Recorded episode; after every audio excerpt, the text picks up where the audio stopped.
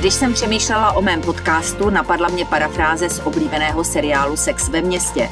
Kateřina ví o politice hodně a nebojí se zeptat. A co o politicích?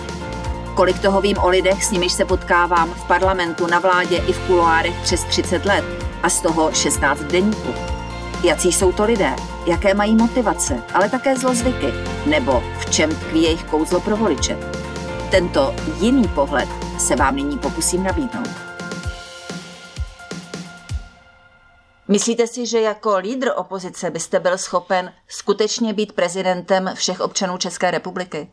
Určitě, já jsem o tom přesvědčený, že bych se snažil být prezidentem všech občanů České republiky, že bych se snažil je spojovat, že bych byl jejich hlasem, že bych se zajímal uh, o to, co, jaké mají problémy a že bych jim pomáhal. Já jsem vždycky lidem pomáhal. Před vstupem do politiky, jako ministr financí, jako premiér a budu pomáhat i když prohrají volby nebo odejdu z politiky. Já vím, eh, konec konců to máte na těch eh, billboardech, eh, Ale to že je pravda. proto budete prezident, neboť pomáháte lidem. Co když to nedopadne? Zůstanete v politice? Tak zůstanu jako předseda hnutí, no a v roce 2024 budeme mít zase sněm, který zvolí nového předsedu a samozřejmě musí o tom i rozhodnout předsednictvo, jestli jsem obstál v té kandidatuře nebo ne. Myslíte si, že dokážete vyjít z té armádní ulity a stát se opravdu civilním prezidentem, například tím, že eh, na rozdíl od Miloše Zemana 10 let třeba budete na zahajovacích koncertech České filharmonie nebo občas navštívíte státní operu a tak dále? Tady asi je potřeba eh, rozptýlit eh, takové kliše, že vojáci jsou takovou kategorií sami pro sebe a že vlastně už dobou služby v armádě jim zezelinaly mozky a oni nedokážou jinak uvažovat. Já jsem byl většin, po většinu svojí služby svými kolegy spíše osočován z toho, že jsem nedostatečně vojenský. A, a bylo to určitě tím, že jsem začínal u speciálních sil, kde se tak moc nehrálo na pořadové vystupování a na perfektní vzhled, ale hrálo se na to, co člověk umí a co do toho dává. A já jsem si tenhle ten přístup nesl celou dobu. Já si myslím, že ve svém přístupu k životu jsem mnohem civilnější než řada lidí, kteří v armádě v životě nebyli a naopak mají tendenci neustále někomu velet a někoho řídit z pozice bose. Eh, já jsem tohle nikdy nedělal, i když jsem byl v nejvyšší vojenské hodnosti, tak jsem se nikdy jako bos nechoval. A, a ty koncerty? Koncerty, no eh, nic nového to pro mě nebude. Já jsem teď eh, ty čtyři roky, co jsem byl z armády a kdy jsem konečně zpátky zase v České republice, tak jsem na řadě koncertů byl a rozhodně mi to není cizí, takže tomu se bránit nebudu. Jedna jediná výjimka, kde bych se asi ošíval, a to jsou plesy, protože tanec nebyl nikdy mojí silnou stránkou, tam bych se asi úplně, úplně dobře necítil, ale koncerty mi rozhodně problémy nedělají. Slyšeli jste to. Petr Pavel nerad tancuje, takže hradní bály jsou v ohrožení, ale na koncerty chodit bude. A Andrej Babiš zahalí celou zemi pokrývkou utkanou z vlídnosti. Rozhovory s prezidentskými finalisty jsou specifickou disciplínou, protože každý v nich chce zazářit a prokázat, že jedině on je ta správná volba pro Pražský hrad. Ne tak letošní vítězové prvního kola.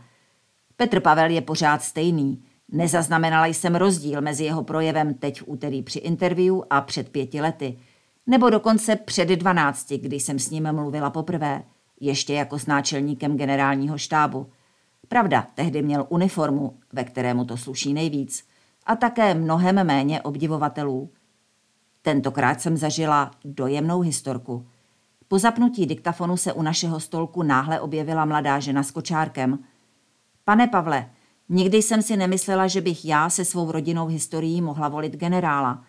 Ale jsem máma tří dětí a ve vás vidím naději, hlavně pro ně. Mohla bych vás obejmout? Pavel rozpřáhl náruč a bylo to jako v Hollywoodu, akorát opravdové.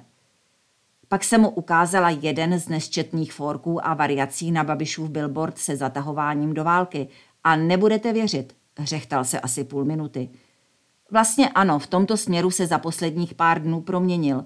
víc dává na jevo pozitivní emoce, usmívá se a užívá si přízně svých fanoušků. Třeba v Ústí nad Labem nebo Ostravě jich bylo opravdu hodně, ale to neznamená, že jich jeho soupeř má řádově méně. Jen teď třeba nejsou tolik vidět. To, že Pavla podporuje spousta známých osobností a také vládní strany, je známá věc. Daleko zajímavější je, o koho se nemůže opřít Andrej Babiš. Polibek na cestu směrem na hrad mu nedal Jaroslav Bašta ani Tomio Okamura. Expremiér a šéf hnutí ANO možná nevyhraje. Avšak tento fakt je jednou z nejpozitivnějších věcí, kterou si může připsat na svůj politický účet. Skutečný Evropan opravdu nemůže mít sympatizanty v SPD. A když už jsem u Andreje Babiše, tak ani on při rozhovoru nic nepředstíral. Možná v prvních minutách se snažil a trochu připomínal cukrkandl, ale jakmile došlo na klasické záležitosti kolem jeho střetu zájmů a polistopadového politického kartelu, rozbalil to naplno a byl zase starým dobrým Andrejem Babišem. Jednomu ovšem věřím a jsem zcela na jeho straně.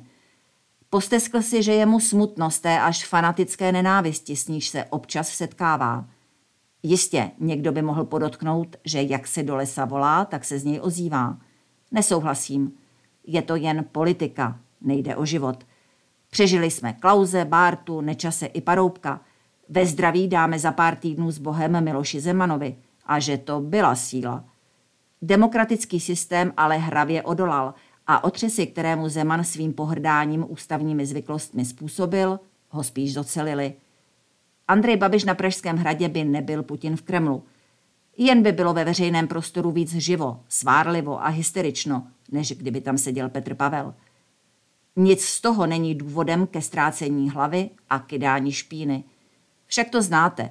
Vítr se může obrátit a ani se nenadějete a máte plný obličej svinstva. Takže klid a vyhlížejme věci příští s nadhledem.